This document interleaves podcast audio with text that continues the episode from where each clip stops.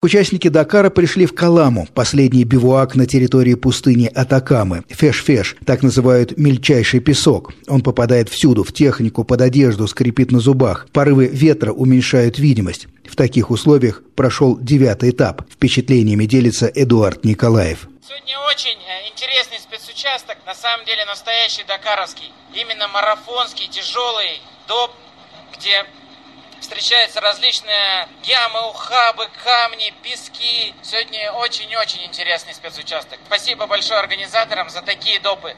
Побольше бы таких спецучастков и подлиннее. Николаев был второй на девятом этапе. Лучшее время за Мардеевым. Третьим вклинился Дерой. Он пришел на девятом этапе на 7 минут позже Мардеева. Голландец не может претендовать на призовые места. В общем зачете три первых места за КАМАЗом. В категории машин во вторник Васильев из команды G-Energy был третьим. Итоги этапа подводит Константин Жильцов, второй пилот российского экипажа.